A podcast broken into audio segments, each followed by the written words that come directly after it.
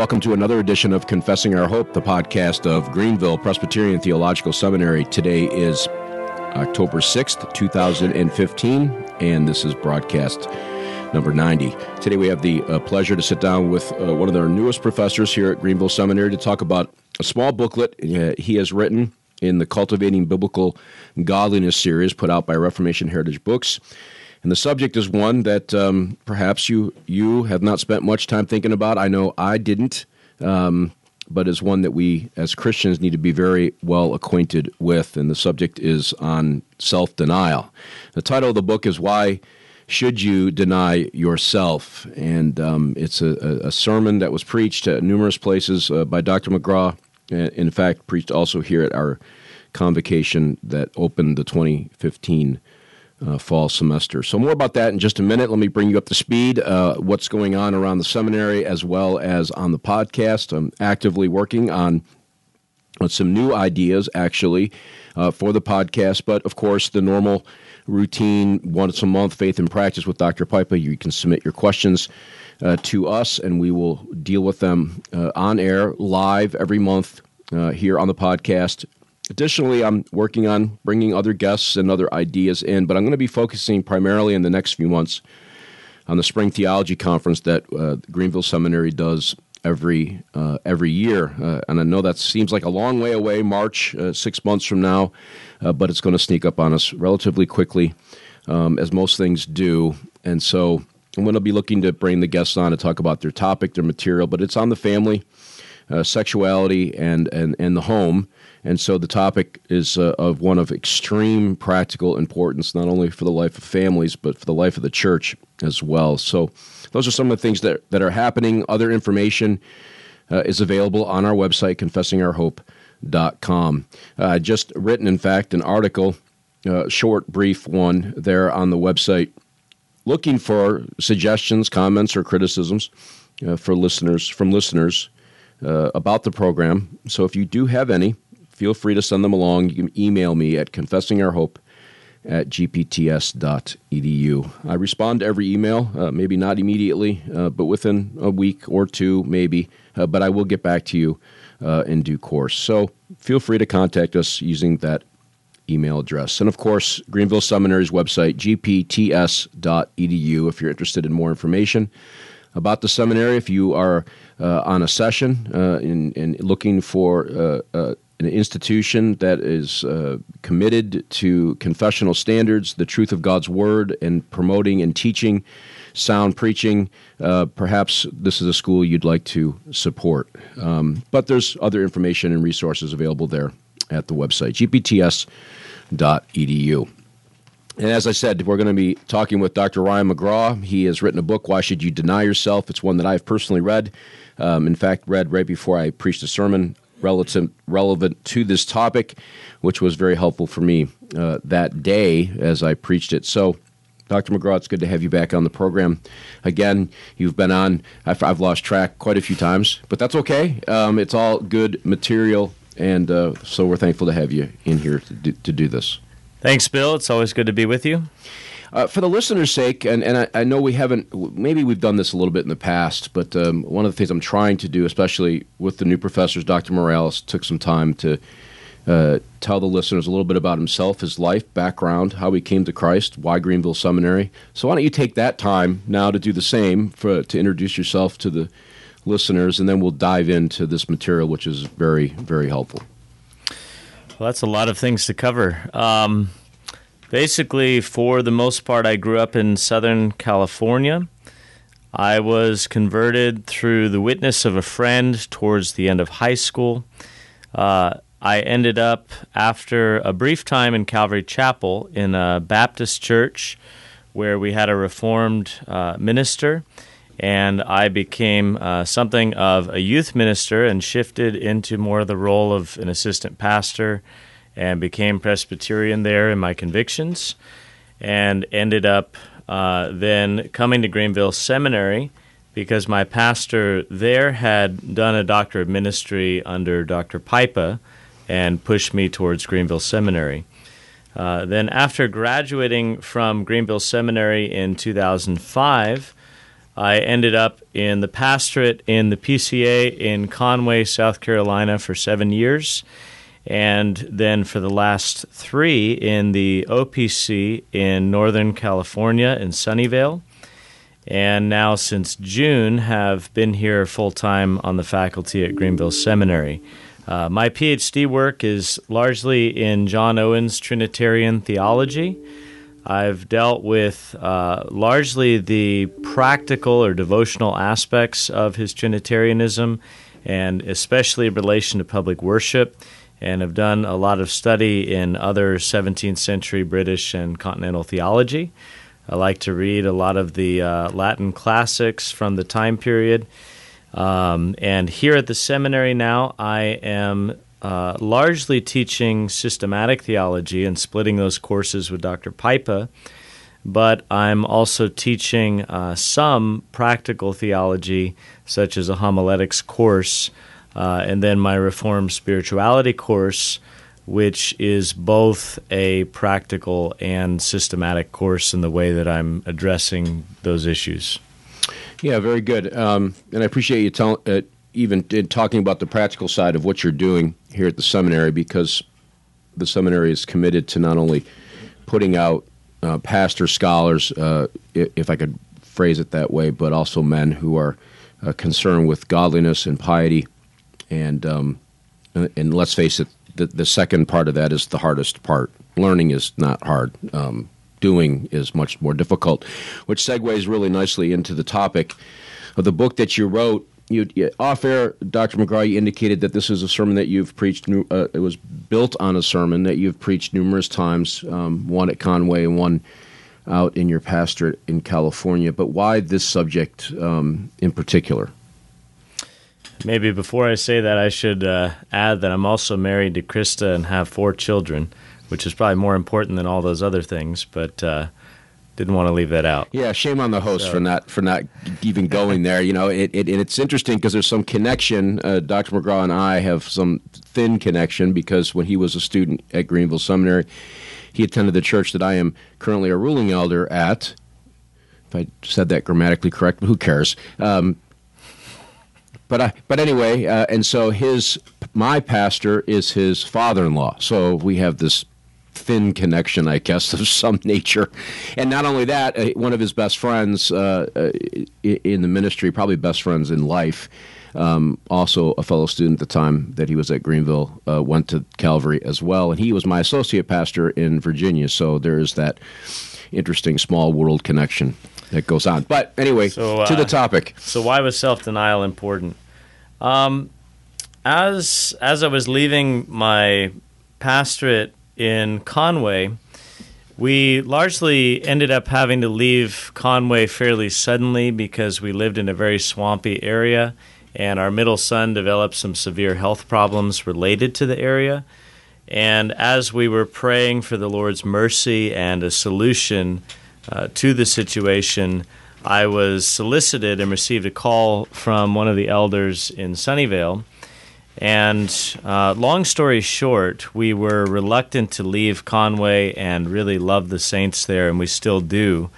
Uh, but through using the means of grace, much prayer, fasting, seeking counsel, we eventually uh, discerned that the problems were severe enough that the Lord was opening the door and calling us to California.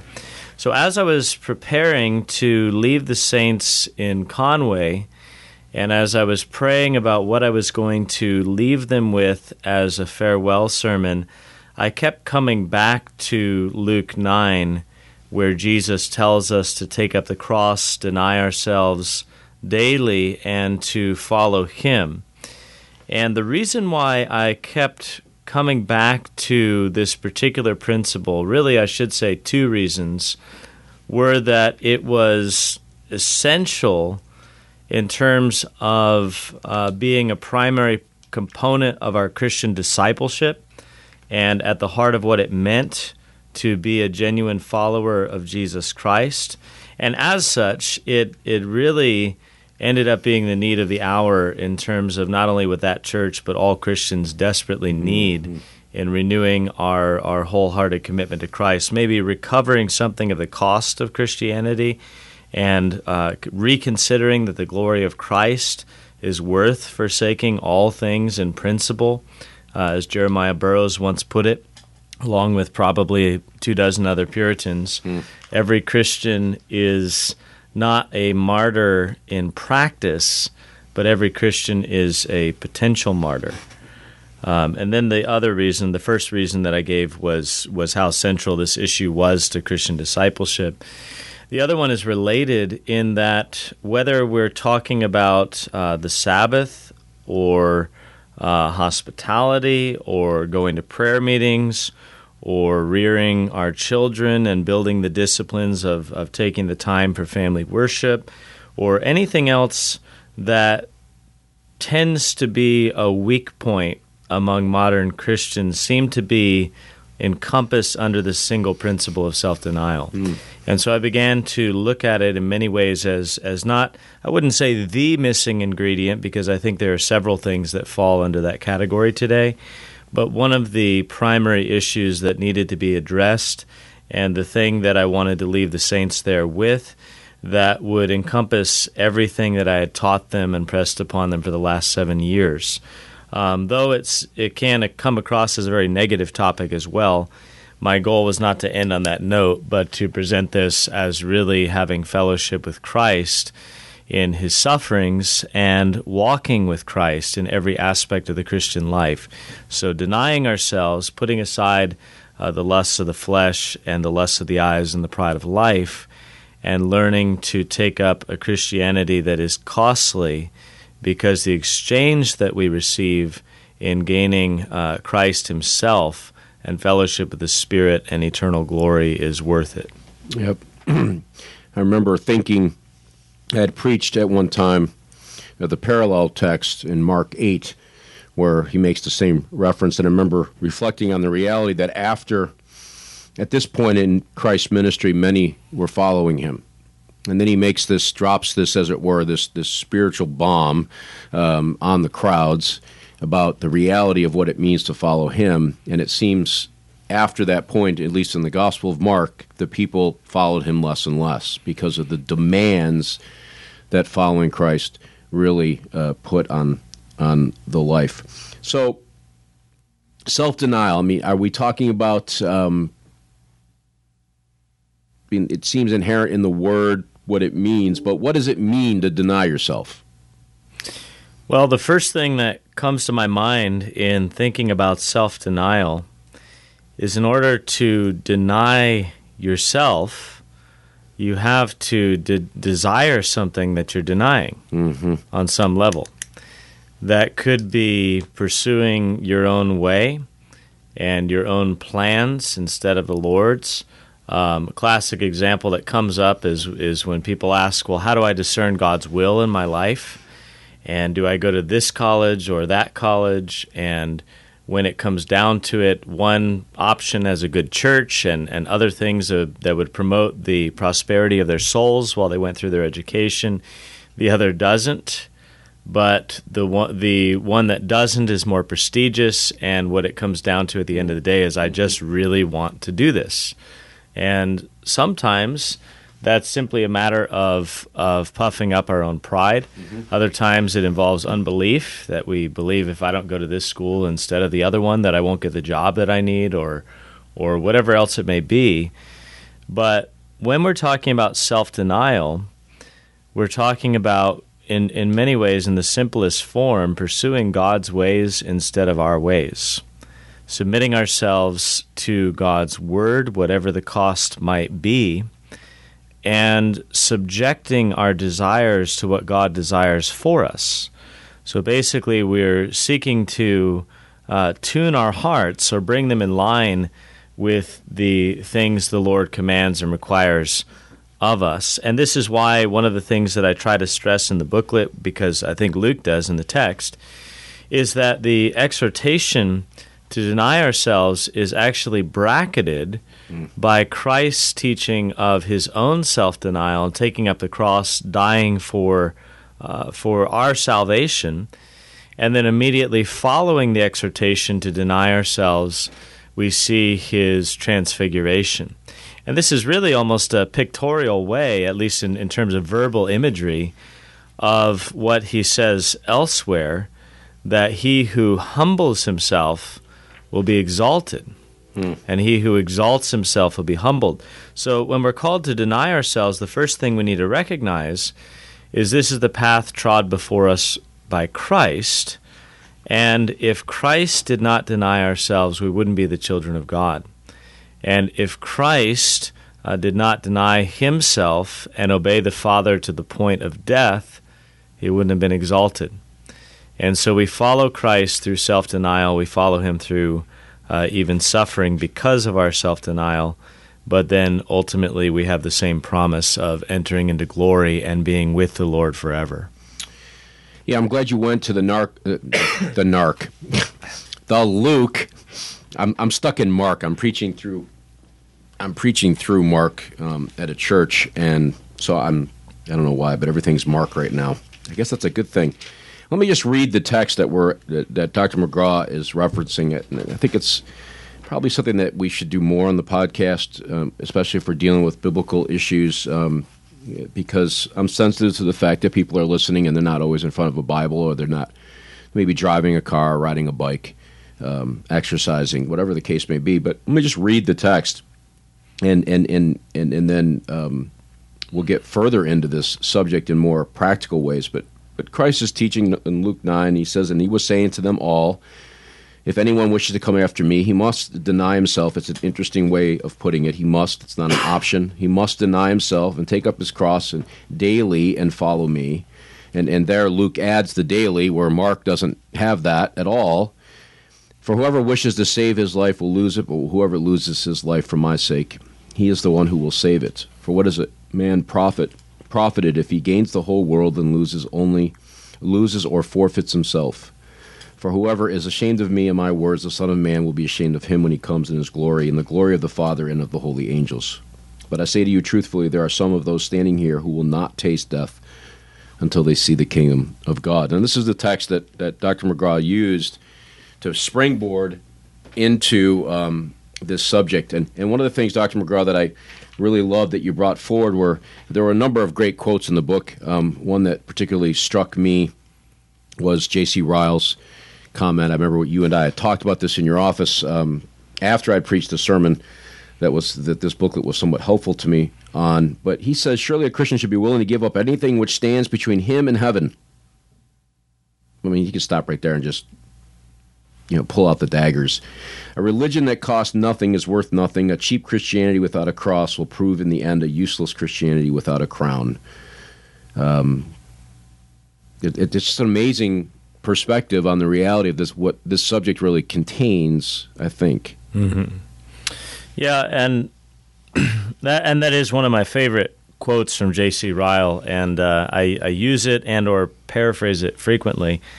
Um, and and with that, one thing that I think is important to note is uh, one, well, several things perhaps I should note. The first thing is that Christianity is inherently costly. Yep.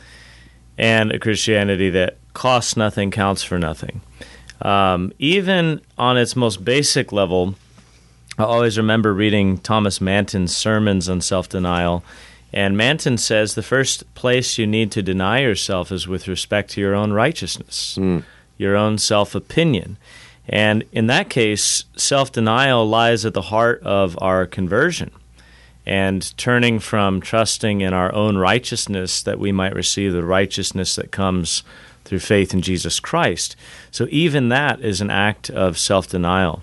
Another thing that's important to note here when we talk about the costliness of Christianity is uh, you could say this is a second point that uh, the cross is something that we take up, not something that happens to us. Mm-hmm. And that's something that is is most commonly overlooked in relation to the text. People speak of uh, the crosses the Lord has laid upon me. Uh, such as in, in my family, we've had a lot of medical issues, or uh, Bill, you have as well, and, and insurance issues, and, and those types of things. And, and people refer to those times as the Lord laying the cross upon me. But actually, in the text, the cross is not something that comes upon you. The cross is something you actively pursue Mm. and something you actively take up. So, bearing the cross is not saying that I'm, I'm suffering. Uh, hopefully, as we suffer, we suffer as Christians and we, we confront ourselves with our sin, we draw comfort from the promises of God, and, and so on. And we should suffer differently than a non Christian, certainly. But taking up the cross is actually a description of every act of Christian obedience every day of, of all of our lives. Yep. And everything we do, we, we actively deny ourselves, take up the cross. And then the third thing uh, that I'd like to add there is uh, in conjunction with this teaching, Jesus tells us that whoever denies me before men, I will deny before my Father in heaven. Whoever confesses me before men, I'll confess before my Father in heaven. So he has the negative and the positive. Uh, but but what's very interesting is I think what most Christians think about here is they picture the Christian standing in the middle of the Colosseum with the Romans chanting for their blood. And, and the Christian has to either affirm Christ or deny Christ. And if they affirm Christ, then they get thrown to the lions. And then if they deny Christ, they have to offer a sacrifice to the gods. And we have this, this big dramatic scene before us. But actually, uh, I believe that when Paul says uh, it's it's impossible for someone to live godly in Jesus and not suffer persecution, uh, or Jesus says more broadly here that that self denial is an active part of every Christian's life. What we don't realize is that, in principle, the self denial that's required in, say, keeping the Sabbath, or exercising hospitality, or going to the prayer meeting, or reading your Bible every day, um, or, or putting to death your sinful deeds and desires, which every member, at least of the OPC, vows to pursue. Mm-hmm. Um, all of these things are, in essence, the same acts as the man standing in the Colosseum. And the danger that I think faces Christians, especially in the West, is that we compromise in denying ourselves for the small aspects of the Christian life because we don't think they're a big deal. And we think the real acts of obedience are affirming Christ before the emperor and going to the lions. No one will affirm Christ before the emperor proverbially and go to the lions if day by day they're not reading their Bibles, they're breaking the Sabbath, they're ignoring the commands of Scripture, and not leading godly lives in general. Remember what Jesus says He who is faithful in what is least will be faithful in what is much, and vice versa. Yeah, those are sobering words, and I, and I remember I'm having that same reaction I had when I read this book. I, yeah, I really strongly encourage the listeners to read to get this. The, it, I don't even know what it costs. It's not much. You can get it on ebook even. Two dollars. It is remarkably challenging book. Um, one of the quotes that you brought forward as we move into the grounds for self denial, and then we're going to get to some of those practical issues that you've brought up here in a minute. But um, who was it that wrote this? Thomas Watson, of course. Um, he says that, that, that the well, good working the definition of self denial is that principle by which, regardless of personal cost, we believe and do whatever Christ teaches us and reject and flee from whatever he forbids. Now, and, and I highlighted that in my book. That's it struck me. Um, uh, it may not strike you the same way it struck me, but it struck me uh, that this idea that we believe and do whatever Christ teaches, not as Dr. Morgaw just said, not the big stuff. You know, okay, I won't cheat on my wife. Well, that's nice, but if if you're not faithful in the little, how are you going to be faithful in much? But what are the grounds for self denial? Where you know we've talked about the the subject itself, I think as a whole, but what are the grounds for it?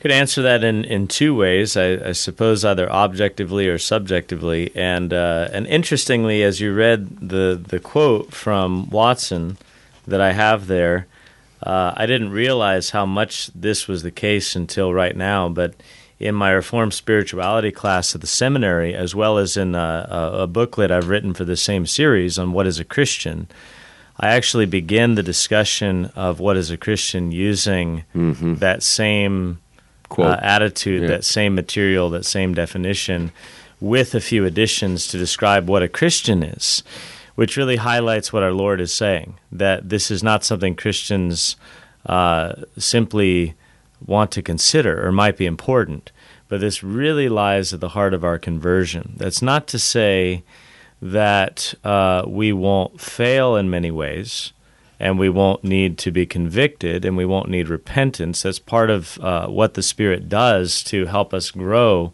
uh, in principle. But that's true with any aspect of the Christian life. In some ways, when, when a man or woman is born again, the seeds of every grace are planted in the soul. And as all of those seeds of every grace grow up in our souls, some grow faster than others. Sometimes some seem to be overgrown with weeds and choked mm-hmm. out for a time.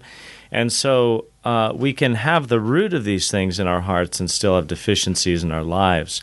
We shouldn't despair because of something like that. We should uh, press onward and upward. But in relation to your question, as I said, that you could answer the question of the grounds of self denial objectively and subjectively. Um, objectively, I would say the ground of self denial is ultimately uh, the work of the triune God generally and the work of Christ specifically. So, in other words, it's God Himself who makes the Christian. It's God Himself, uh, the Father, who plans our redemption. It's the Son then who purchases our redemption, and the Spirit then who applies our redemption and brings all these things to fruition uh, in our lives. And so, in this process, the Father has predestined us to be conformed to the image of His Son. The Son has freed us from the power of death and sin and Satan and hell and reconciled us to God. He's also purchased the blessing and benefit of the Spirit to dwell in our hearts. And it's really the Spirit who comes to us first. He comes to us when we are dead in our sins. He changes our hearts. And when He changes our hearts, He changes our disposition. The God who was once uh, our enemy, who we suppressed the knowledge of in unrighteousness, now becomes to us altogether lovely, now becomes to us our friend in Christ, and now He's attractive to us. And really, uh, that's where the subjective change begins to come in. What God has done to us, what God is doing in us, what God is doing for us in Christ by the Spirit, now creates a new disposition in us.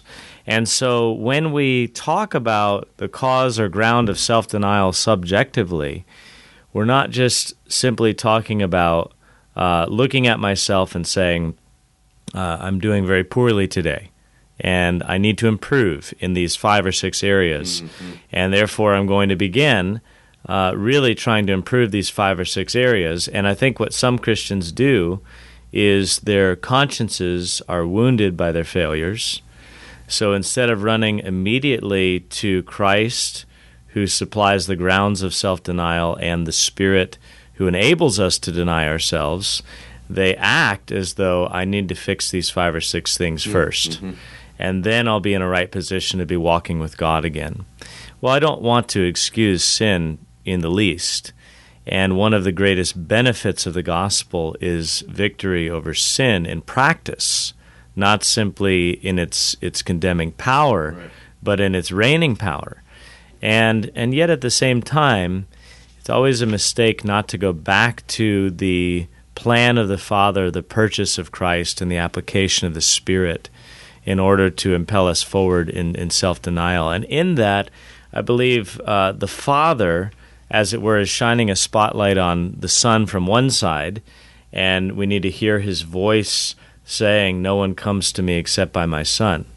And then on the other side, the Spirit is shining a spotlight on Christ from the other direction, saying, I've come to glorify him. Yeah. Because he then becomes the means by which we come to the Father and the the pattern towards which the spirit is conforming us in self-denial. And that brings us finally back to the text. We begin with Christ's self-denial. We begin we end with Christ's glorification. And what I've described is is more of the theological groundwork of how and why this operates in the Christian life yeah, I was, just thinking as you were talking, I was just going to just drag a pulpit in here and let you just start preaching. I mean, and I mean that in a good way. Don't don't take that the wrong way. I I mean that in a good way. It's just really, it's just great material, and it's one I, I think, Dr. McGraw would agree with that. We just don't think enough about um, this matter. I know I was con- I was personally forced to deal with some things, and and still am trying. But that's the really the, the grounds of it is so critically important as as to what what Dr. McGraw just said. This is not to pull yourself up by your bootstraps. This is pleading for Christ to do, give us what He's commanded us to do. One of the things I mm-hmm. pray often for myself is, Lord, you've commanded it. I desire to obey it because the Spirit lives in me. Give me that which you command. Right. Give me the heart to deny myself. Give me the heart to love you more. Give me the that's that, that that's the what we're, what I think he's talking about. We dealt with the pattern of self denial uh, as Dr. McGraw's already shown us. The text is bracketed by these two events, and uh, in, in in the way we read our Bibles, I think today we we miss that kind of big picture elements, and and I think we've talked about the reason. But what I want to do now is is kind of move from the principles of self denial into the practical elements that you've highlighted in this book, and I don't think they're exhaustive issues, but they're ones that really kind of put their finger on it in, in many ways. And you've mentioned a number of them already, and I'm flipping through the book really fast here as I have it with me. Um, uh, I didn't memorize it, but probably should have. But I think you started with the Sabbath day. Now, why? How does the Sabbath, the keeping of it or not keeping of it, uh, and, and as you even pointed out in the book, regardless of your position, uh, how does the Sabbath re- reveal a person who's who's living a life of self denial in accordance with Christ's commands or not? Maybe before answering that directly, I should uh, explain what I'm trying to do here. Um, because I, I, think one of the problems that most Christians face in their Christian lives is, uh, as you said at the outset, in, in some ways it's fairly easy for us to get a grasp of principles. Mm-hmm. But to understand the practice is a little bit different. And in a way, it's like uh, my children in their homeschooling. They'll watch a video that teaches them how to do their math lessons. Mm-hmm. But it's not until they actually open their own books and go through the problems Right. and try to implement what they've seen that it begins to stick and begins to make sense. And so sometimes with with uh, with Christians in general, it's possible for us to get principles in our minds and perhaps even very practical principles such as self-denial. And for pastors and for uh, people in the audience listening to sermons to mistake practical principles for application. Yep. and it's not the same thing. And there is a applicatory thrust for example in the entire sermon i preached in self-denial. Um, and everything is aiming at the heart hopefully. But unless sometimes we have specific examples that are going to show us what this looks like and ways perhaps that we're deeply affected by it, then it's not likely to strike home. Yep. Uh, and and really, what happens is it's like me. If I take off my glasses and I see you across the table, I know it's you, and I can recognize you, but you're fuzzy around the edges. When I put on my glasses, then suddenly I see you in high definition. So, uh, same Sad- thing. That's a sad, It's a- sad thing it's to a see, but that's okay. reality, right? But uh, but the issue is that it's the same way with the Christian life. Yep. We don't want to simply live in a vague, uh, general, external way, which comes closer to the religion of the scribes and Pharisees than the, the religion of Christ. At the end of the day, I think one of the things you said uh, just a second ago that, that really struck me, um, and, and as, as I read the book, read the booklet already and passed it on to, to a friend who's read it and was really challenged by it as well, is that the, the, the, the tenor of the of this booklet, 30, uh, 30 some odd pages, uh, you know, 33, 34 pages long, is is as Dr. Mar- McGraw said, it, he, the target's the heart. Uh, I remember Yeah. in a sermon, and you've probably said the same thing in, in sermons you've preached, that that pastors, if they're doing their job, yes, they want to speak to the mind, they want to they want to inform, but their target at the end of the day is the heart of God's people, and and this is what this book does. I, I can assure you of it. You got to take my word for it. Read it. You will understand fully that issue. So you use the Sabbath to launch this practical piece uh, the, to the the application of the principle.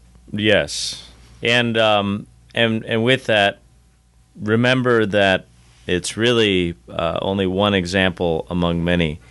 Um, and and the reason why I start by saying that is um, is I've had very dear friends and do have dear friends who do not share the same covenant theology I hold, and for that reason don't even believe there is such thing as a Sabbath. Uh, one of them that I have in mind right now, however, I believe would also agree with everything that I'm about to say, even in relation to the Sabbath, because he's a godly man and he mm-hmm. loves the Lord mm-hmm. and and denies himself as he follows the Lord. And I think what happens is with an issue like the Sabbath, there are some people who genuinely don't understand that there is a Sabbath, or if they do, don't understand what it means to, to keep it holy. And I'm not saying that to demean anyone, but I'm I am saying that I think that's something largely lost in the modern world, especially obviously in the Christian world. That to keep something holy in the Old Testament means to consecrate it entirely to the worship and service of God. And so it shouldn't surprise us, for example, that on the Sabbath we should keep the entire time uh, in the public and private exercises of God's worship and that would exclude, as a matter of course, worldly employments, recreations, all those types, types of other things. And I'm afraid that in our understanding of the Sabbath, we we lose our moorings with respect to the biblical teaching of holiness in general and what it means for something to be holy. But what I'm dealing with here is more that what what the practical elements of it say to us, because what really happens is that um, the main reason why a lot of Reformed Christians don't keep the Sabbath carefully is is often more practical than doctrinal. Mm-hmm. It's hard, isn't it, to dedicate an entire day to the Lord. Nothing is going to show you your spiritual lethargy, laziness, and corrupt heart than saying, I'm going to spend the next 24 hours minus my sleep to do nothing but think about the ways of the Lord, speak about the ways of the Lord as far as I can, go to public worship, worship the Lord, um, and and so on and so forth. Um, and and sometimes it's really the Sabbath that exposes the degree to which we end up still being earthly minded. And I don't say that to depress people or leave them uh, under a, a hopeless sense of conviction, but really sometimes what happens is we need to expose the wound before we can treat it. And another aspect of Sabbath keeping is I've seen many people who who say that I'm willing to uh, keep the Sabbath and and I'm not going to work on Sunday. Let's take the broadest application. And and we have to admit, this is the easy stuff. Yep. The stuff that I just mentioned about speech and thought and, and everything else, that's the hard stuff. But in terms of, of uh, just simply not going to work. Uh, usually, the way most Christians understand that is remember the Sabbath day to keep it holy. Six days you shall labor, the seventh is the Sabbath of the Lord your God. In it you shall do no labor unless your employer puts pressure on you, and now it's a work of necessity to work on the Lord's day. Well, I, I know friends, um, at least one friend in particular, that in in his country, he counseled his congregation to sing quietly so that they wouldn't be arrested and put in prison before the end of the service. Mm. And the congregation objected and said, "Pastor, we want to sing to the Lord." Yep. They're willing to go to prison for singing a song, and suddenly when my employer tells me that I have to work on Sunday or else, then it's a work of necessity. Because really, if I'm honest with myself and I'm in that circumstance, what's happening? I'm not willing to deny myself, and I don't believe the Lord will provide for my family. Yep. And that should be convicting. And I hope it does strike some of you. I hope it continues to strike me to keep me uh, from the same sins. And that's one thing that, that a proper understanding of God's law can do. So it's not necessarily that the Sabbath itself is the primary issue here, but it shows one symptom of a broader problem that we're not willing to obey Christ when it costs us anything. And really, that's if, if we're honest with ourselves in West, Western Christianity, uh, most Western Christians, for the most part, are not willing to give up anything for the sake of Christ. And, and that's a little bit, well, more than a little bit disturbing. I remember a, a mutual friend of ours, young man, um, you'll know who I'm talking about immediately, um, was looking for a job. He was here a student, Greenville, looking for work. And I remember one of the things that I told him, I said, now, you know, you're looking for a job in the retail world. Um, the three biggest days in the retail world are Friday, Saturday, and Sunday. Yep. I said, and it, you're going to have to make a stand on your application up front. You're not available to work on the Lord's Day. And I had a man, and, and this young man did that, and he got hired because the Lord was kind and blessed him and, and blessed his obedience and gave him the job, regardless of the fact that he wasn't going to be there on Sunday.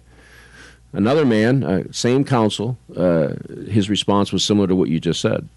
Well, if, if I don't if I don't say that I'm available on the Lord's Day, I, they won't hire me. And and my response to him was, I said, brother, that that is the Lord's problem, not yours. Right. You take this. You stand for what the Lord has taught you to do, and you let Him work the details out on that matter. But you, it's just like what you said. We're not willing to do that because well, I won't be able to feed my family. And and as you said in the book, which was I think it was really well done, um, God's not able to meet our needs uh, to those who are pleased to obey Him. Uh, the promises of God is He blesses His people when they're willing to stand and obey Him and what He has said. And so you claim that promise and you believe that He'll do it. Right. Don't know how. It may be difficult, but He will. Well, when we get into areas like this, even as you're you're saying this, what came to my mind immediately was uh, how similar it actually is to the scenario in Daniel chapter one, Mm-hmm. Where Daniel and his friends won't eat of the king's delicacies because of basically the indoctrination and brainwashing program and idolatry involved in, in the Babylonian education. And uh, sorry to all you vegetarians out there, but uh, it was a miraculous act of God that he ate a vegetarian diet and remained healthy. Um, and and so there, the Lord is showing that He's able to provide and sustain His people Yep. in exactly that kind of scenario. Yeah, and so the Sabbath really does flesh this out. I, I, when I preached the sermon relevant to some of these mater- some of this material, it was actually out of Philippians one, um, where Paul says, "For me to live is Christ, and to die is gain." I, some of these practical elements I gleaned from this book the morning I was going to preach it, so I almost had to, ch- I had to change my outline a little bit just to to work some of these practical elements in. And the Sabbath was certainly one of them, and I and, and there were people out there that I knew that worked on the Lord's Day, and um, but you know, said this as lovingly, I, I think, and as kindly as possible. But the reality is, our God, it, there's no problem that He cannot solve, and we must. But we prove by our action that we don't believe it, and so we did, we don't deny ourselves and, and and do that. I was faced with that. I worked in the retail world. Many of you know for many many years in management, which means you're working on Sunday. Uh, no ands, ifs, or buts. And I had to resign after uh, nine months of being plagued by the reality that I was sinning, and I had to resign. And um, and I don't say that to brag. It's not about that. It took nine months. Uh, shame on me. It took nine months. But this. But I also say that to recognize that that that we're patient, and we God is patient with us as He brings us to these realities, and He will take care of us. You moved on to worship. How is that relevant to self denial? How does that fit the subject? Well, there's there's a number of different ways. Um, I want to be careful with this because um, I think of too many personal examples, and I don't want anybody to think I'm picking on them. But um, there are a number of things that can come out in relationship to worship. Let's say in relationship to attending services or attending Sunday school on the Lord's Day or, or other things like that. Um, someone might say that uh, I, I work the other six days, and I knew many people that have done that. And um, this is my only day for me, so I'm not coming to evening worship because um, that's my time where I'm taking a nap. Um, I might find out later, really, they're sitting on the couch watching the TV.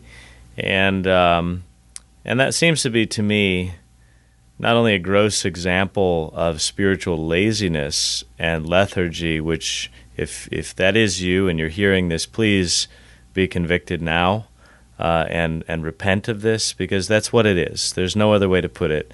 It's, it's spiritual laziness and it's insulting to Jesus Christ. Uh, to sit home and say, I'd rather uh, uh, sit at home and take my nap and get my rest while Christ is present in a peculiar way with his people down the street. There are other people who have legitimate reasons that they cannot return for evening worship, but really, dear friends, does it never cost you anything to worship the living and true God? Uh, and and when we think about it, when you consider the, the relatively small cost of being at two worship services on the Lord's Day simply because the Lord is there and his people are there, then then there's an element of this where it should sound absurd that we're not willing to deny ourselves with some of these things because it, it is absurd in many ways, and we see the great cost to which the uh, or the the early church was subject in the book of Acts simply to have their prayer meetings and how often they met together for fellowship and for prayer and for breaking of bread and for hearing the preaching of the word. And, and it was much much more than we often do. And i'm not saying we should try to to reduplicate that and our, our schedules often won't permit it but uh, oftentimes our lack of commitment to public worship, to prayer meetings, to the ministries of the church can simply be a matter of we're unwilling to do it because it's inconvenient and it's going to cost me something. Yep. I remember what you just said as I was, again, same sermon. it's just all coming back to me. Um, made that same comment that, you know, you, you won't come to worship because you think you have a right to uh, recreation, uh, rest, uh, whatever it may be, uh, and in, you miss Christ. That He's here, and do you even when you're not in worship, do you miss Him? Because you've missed Him. You've missed Him speaking through the preaching of His Word and the reading of His Word, and so it anyway, yeah, I'm not going to re- re- reproduce what you just said. You said it much better. And, but how? But then you have worship and then the prayer meeting. Now, now we're really getting down to the into the nitty gritties of things. Um, you know, most I think most Christians would admit, I think at least on the surface, that oh yeah, Sunday I go to church. Got it. And and and I think most Christians, thankfully, uh, at least attend the morning worship, if not both. Um, if, if, there is a second service, another subject for another day. Um, but um, a prayer meeting. I'd heard a quote one time. I think read it on Facebook. Perhaps you wrote it or said it, or I don't know where it came from. But that at the end, that when great persecution comes, and I think it's coming in this country, uh, the, what the church will look like is those that come to the prayer meeting. All the rest will be swept away. And that may very well be. And um, in terms of the prayer meeting, the general comment that I would make would be um, in terms of why we do it. To uh, uh, go back to the podcast where Bill and I discussed that subject on, on yep. preaching and prayer meetings, and, and there's a booklet on that as well. And I do think that's a great need of the church today. But maybe uh, as as a positive example, uh, at risk of embarrassing a friend, um, Joel Beeke tells a story of his son that I think is very positive in this respect, where uh, the son was uh, doing um, soccer practice midweek. Mm-hmm. Um, not the son, Calvin. His the same name as one of my boys, and he um, uh, he, he, was getting older, and, and Joel basically came to him and said, uh, Well, now this year, soccer practice is moved to Wednesday night, but you're getting older, and you need to start making responsible decisions by yourself. And so I'm going to let you uh, decide what you think would be the best thing. And um, without much hesitation, he, he basically said, Well, Dad, prayer meeting is, is definitely more important. This is the only sport he was doing, the only time he was really able to do it. And for the sake of gathering with the Lord's people in prayer, was, was willing voluntarily to set aside something that was important to him, which is really the, the uh, heartbeat of self denial, in order to do something that was pleasing to the Lord. Um, there are always extenuating circumstances. There uh, was a young man that, that our family is very close to that would often send me uh, an email at 11:30 on Wednesday night saying he was just leaving work. Mm-hmm. Obviously, mm-hmm. that's that's untenable for him to come to the prayer meeting. However, in in Sunnyvale, again at risk of uh, embarrassing some friends, we had uh, many people there who were an excellent example of this. That they were software engineers, they were working at some of these big name companies in Silicon Valley, really getting off work at about seven o'clock and showing up late to our prayer meeting, which started at seven fifteen. Most of them haven't had dinner yet. Mm. And yet we had families there and, and their wives and their children meeting them at the prayer meeting. And it was a wonderful example of people who were denying themselves because they believed it was important for the people of God to gather together for corporate prayer and to spread the gospel by doing so. So uh, I use that example just so uh, you know that not all my examples are negative either. That there are some good, positive right. models of this type of thing to follow. Yep. Dr. McGraw mentioned the broadcast that we did on the prayer meeting. It is broadcast 85 as a programming note, if you're curious and haven't heard them in order or succession, you can just jump back to to broadcast number 85. That's the one that he's referring to. Uh, because of time, I want to jump forward. I, I, I don't want to really deal with this one because it's one that was particularly difficult to read for me personally, um, and I think most, if they're honest, that they this is an area of self denial that is just slips in under the radar and sneaks in and, and, and creates all kind of havoc in the life of the believer. But it's in the area of complaining and contentment. Now he's smiling. It's not. This is radio, not TV, but he's smiling because he knows me very well, and uh, and I've had great reason, as has already been mentioned, and and so has our guest, uh, to give ground in this particular area in recent days because of health issues and things like that. So, elaborate. Well, I I partly smile about this because uh, as we're attending the local OPC congregation, Peter Van Dudy is preaching on that section in Exodus where the people start complaining. So it's been a fresh topic in our family. Mm-hmm. And also, one of my students in, in homiletics preached on the same subject recently, so it's come up there. And then it's in the booklet, and we're talking about it here. So it's as though uh, in my family we're being inundated with this subject of complaining uh, which which maybe uh, speaks to uh, our own hearts in terms of our tendencies and and where we tend to go. I think the issue of complaining is something that uh, just just to lay this out personally uh, is is always relevant because there's always some area where we're tempted here.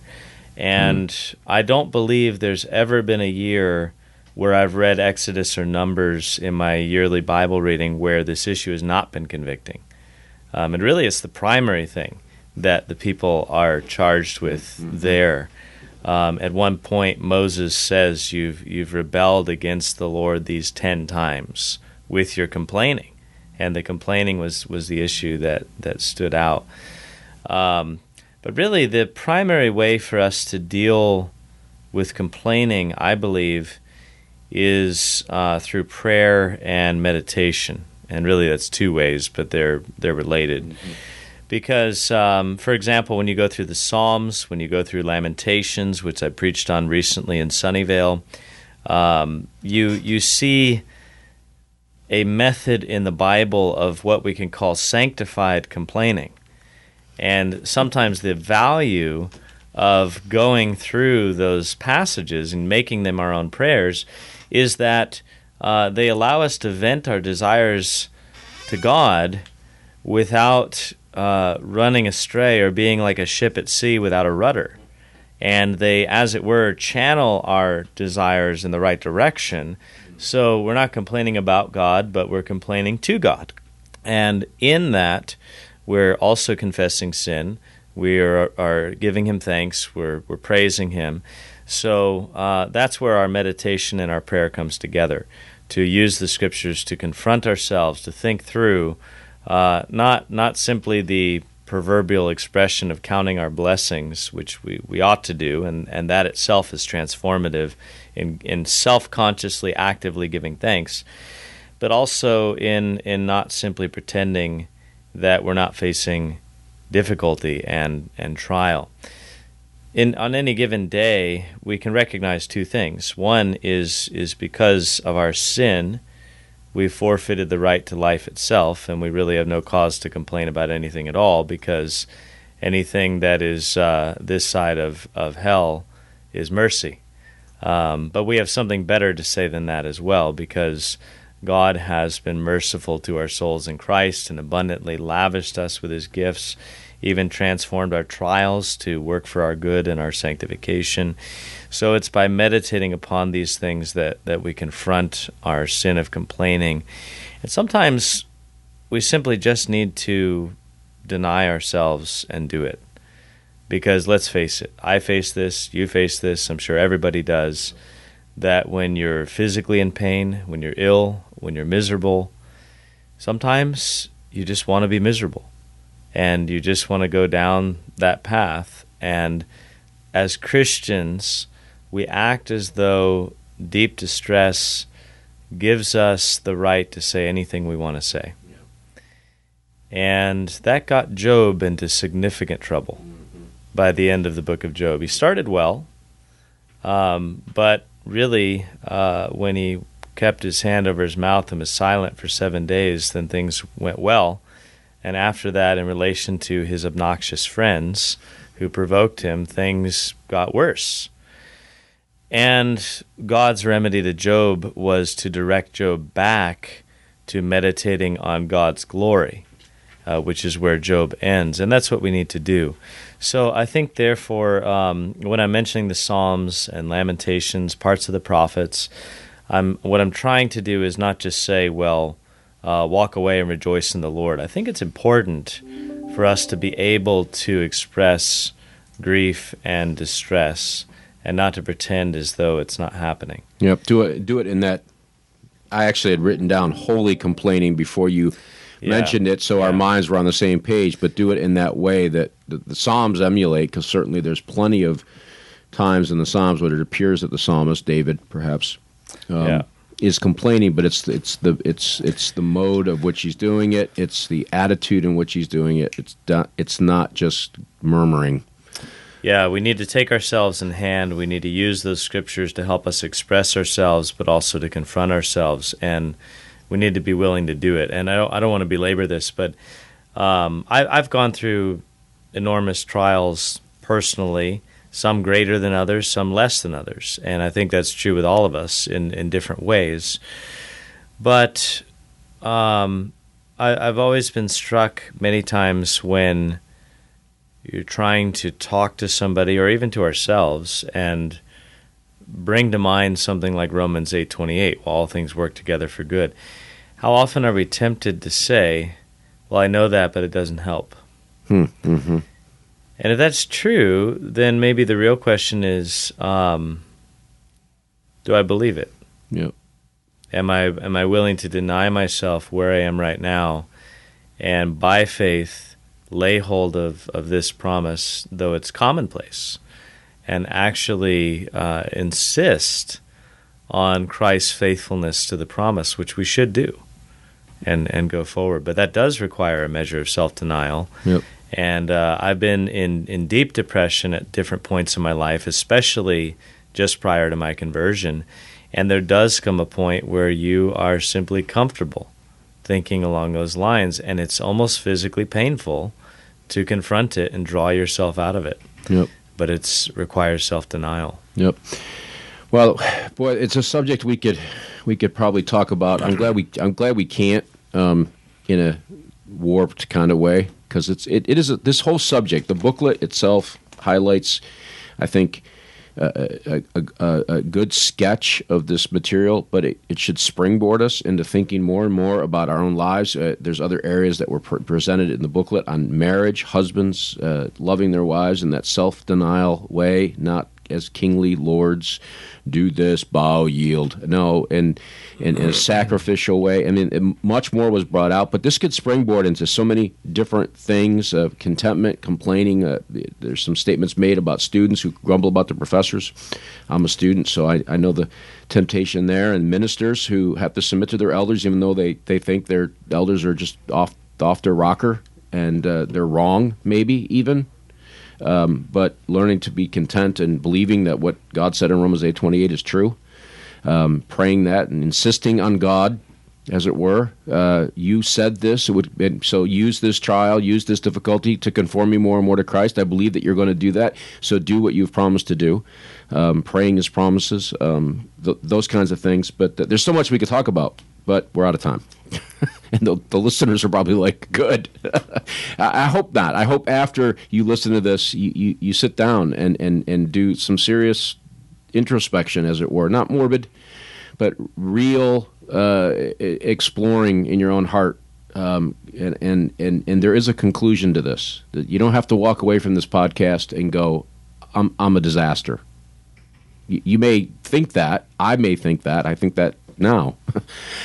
but there's a conclusion. There's a hope, and the hope is well, really uh, ending where we began. Exactly. In looking at our our self denial as an aspect of our communion and fellowship with Christ. Mm-hmm. And that is really the primary thing, if not the only thing, that can transform very difficult situations and bitter providences uh, into the joy of having fellowship with Christ in His sufferings. And so uh, we do need to to go that direction. And maybe in, in conclusion, I guess I'm, I'm struck as we're talking by remembering David's statement uh, when he purchases the threshing floor and the oxen in order to, to sacrifice to the Lord and appease the Lord's anger because of his sin in numbering Israel. And uh, he tells the owner of the threshing floor, I will not offer the Lord that which costs me nothing.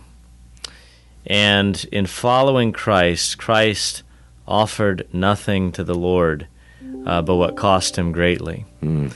And so let us then take up David's attitude uh, because of God's uh, self giving to us and Christ's self denial and generosity. That if Christ gave himself at great cost, then we will not offer the Lord that which costs us nothing. Yep. He ended the book with Lloyd Jones quote, and it's a great, I think, probably a great place to end altogether. But Lloyd Jones says the world today is looking for and desperately needs true Christians. I am not tired of saying that what the church needs to do is not to organize evangelistic campaigns and attract outside people, but to begin herself to live the Christian life. And that's what we've been talking about, right? If she did that, men and women would be crowding into our buildings. They would say, What is the secret of this? Uh, being salt of the earth, light of the world, all of those yeah. things, they all tie together. Um, and, um, and, and, and, I, and, I'm, and I'm struck with the reality that, that we think that Christ said we would suffer. He said that we would have hardships. We would have to deny ourselves. He did it. And but then when it happens to us, we're shocked. But he said it would happen for true followers of the Lord Jesus Christ. But the, the thing that always gives me great comfort is that 20 minutes from this podcast, after having great discussion about this I'm going to blunder and I'm going to sin and I'm going to fail uh, potentially. And I can get up and I can say, But Lord, you have forgiven me. And I confess this and help me. And I can go forward, like the Apostle Paul says, forgetting what's behind. Press forward for the high calling of the Lord Jesus Christ. And that is the comfort and hope And as you're listening to this, perhaps you you're looking at your life and saying, This is not me. And maybe it's not you because you're not a Christian. It's possible. And, and, and we can deceive ourselves. And the answer for that is to repent, turn to Christ, plead his promises. He will forgive you. He stands ready to do that even this moment. But perhaps you are a Christian and you waver greatly in this area, as I have and do at times, and, and, and many do. Uh, you purpose uh, by God's grace, by His Spirit, to help you do these things. It is so needed in the church. And I fear uh, that this is going to become more and more an issue. Um, we've been comfortable in the West, has been mentioned already. And I think as times, as we see our country, especially in the United States, go the direction it's going, uh, this this impetus, this this calling, which is a high calling, uh, is going to become more and more prevalent and necessary. Uh, just like Lloyd Jones says, and people are going to be looking for true Christians. Um, I could only hope that that would happen, and pray for it as well. Final thoughts, brother. Well, and as you were saying that, um, I, I, just want to conclude by saying I'm I'm teaching systematic theology here at the at the seminary, and so obviously I place a great emphasis on doctrinal precision, mm-hmm. um, and I want to mm-hmm. to help men understand the Bible well. But one of the examples I gave today was a friend of mine who's not reformed and doesn't believe that there is a Sabbath but he does exemplify what we've just uh, heard about at the end uh, with the Lloyd Jones quote. And so the last exhortation that I, I want to give to people is be careful not to confuse our learning and our doctrine with our piety and our personal godliness. Yep. We there are many people in the Christian world who may know less than you do, but do more than you do.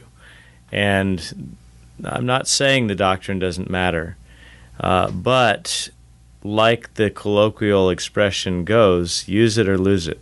Yep. And we need to implement by God's grace, with the help of His Spirit, uh, what we do know. Yep. Well said. You can get the book, Reformation Heritage Books. The website is uh, just Google it, it'll come up. It's the first thing that you'll see. Um, search for it. The title of the book is Why Should You Deny Yourself? I strongly encourage it. Um, uh, encourage people to get a hold of it, ebook or whatever. I don't get it, however you have to get it, but get it, read it, um, think about it, meditate on it, read it with your family, uh, husbands, wives, uh, children. Um, if anyone wishes to come after Christ, they must deny themselves. Not optional. Get the book, um, Reformation Heritage Books, the website there. You um, can get it in various formats. Dr. McGraw, thank you. It's been, uh, well, convicting again, challenging as well. Um, but uh, but always edifying as well. It, it has the, the, the good balance of, of all of those things and um, helpful to to be reminded once again of a very simple verse in the scriptures, but one much dif- very difficult to employ. But God will help us, and as we seek His His grace. Um, Thank you, Bill. Coming up on the program, uh, uh, not sure uh, exactly. Uh, I, I, probably say that every time. Uh, but re- remind you of the faith and practice segments that we do every month. Send your questions in. The website has the form there. Punch them out, whatever it may be. We've had some great questions, many of them very good. So send them in and uh, utilize that opportunity for Dr. Pipa to interact with with you, the listener. You get to run the program, so it's an opportunity for you to actually tell us how we're going to do things here uh, on the podcast. And again, any comments or questions or criticisms, feel free to write me confessing our hope at gpts.edu. Until next time, we do thank you for listening to this particular edition of Confessing Our Hope, the podcast of Greenville Presbyterian Theological Seminary. And God bless.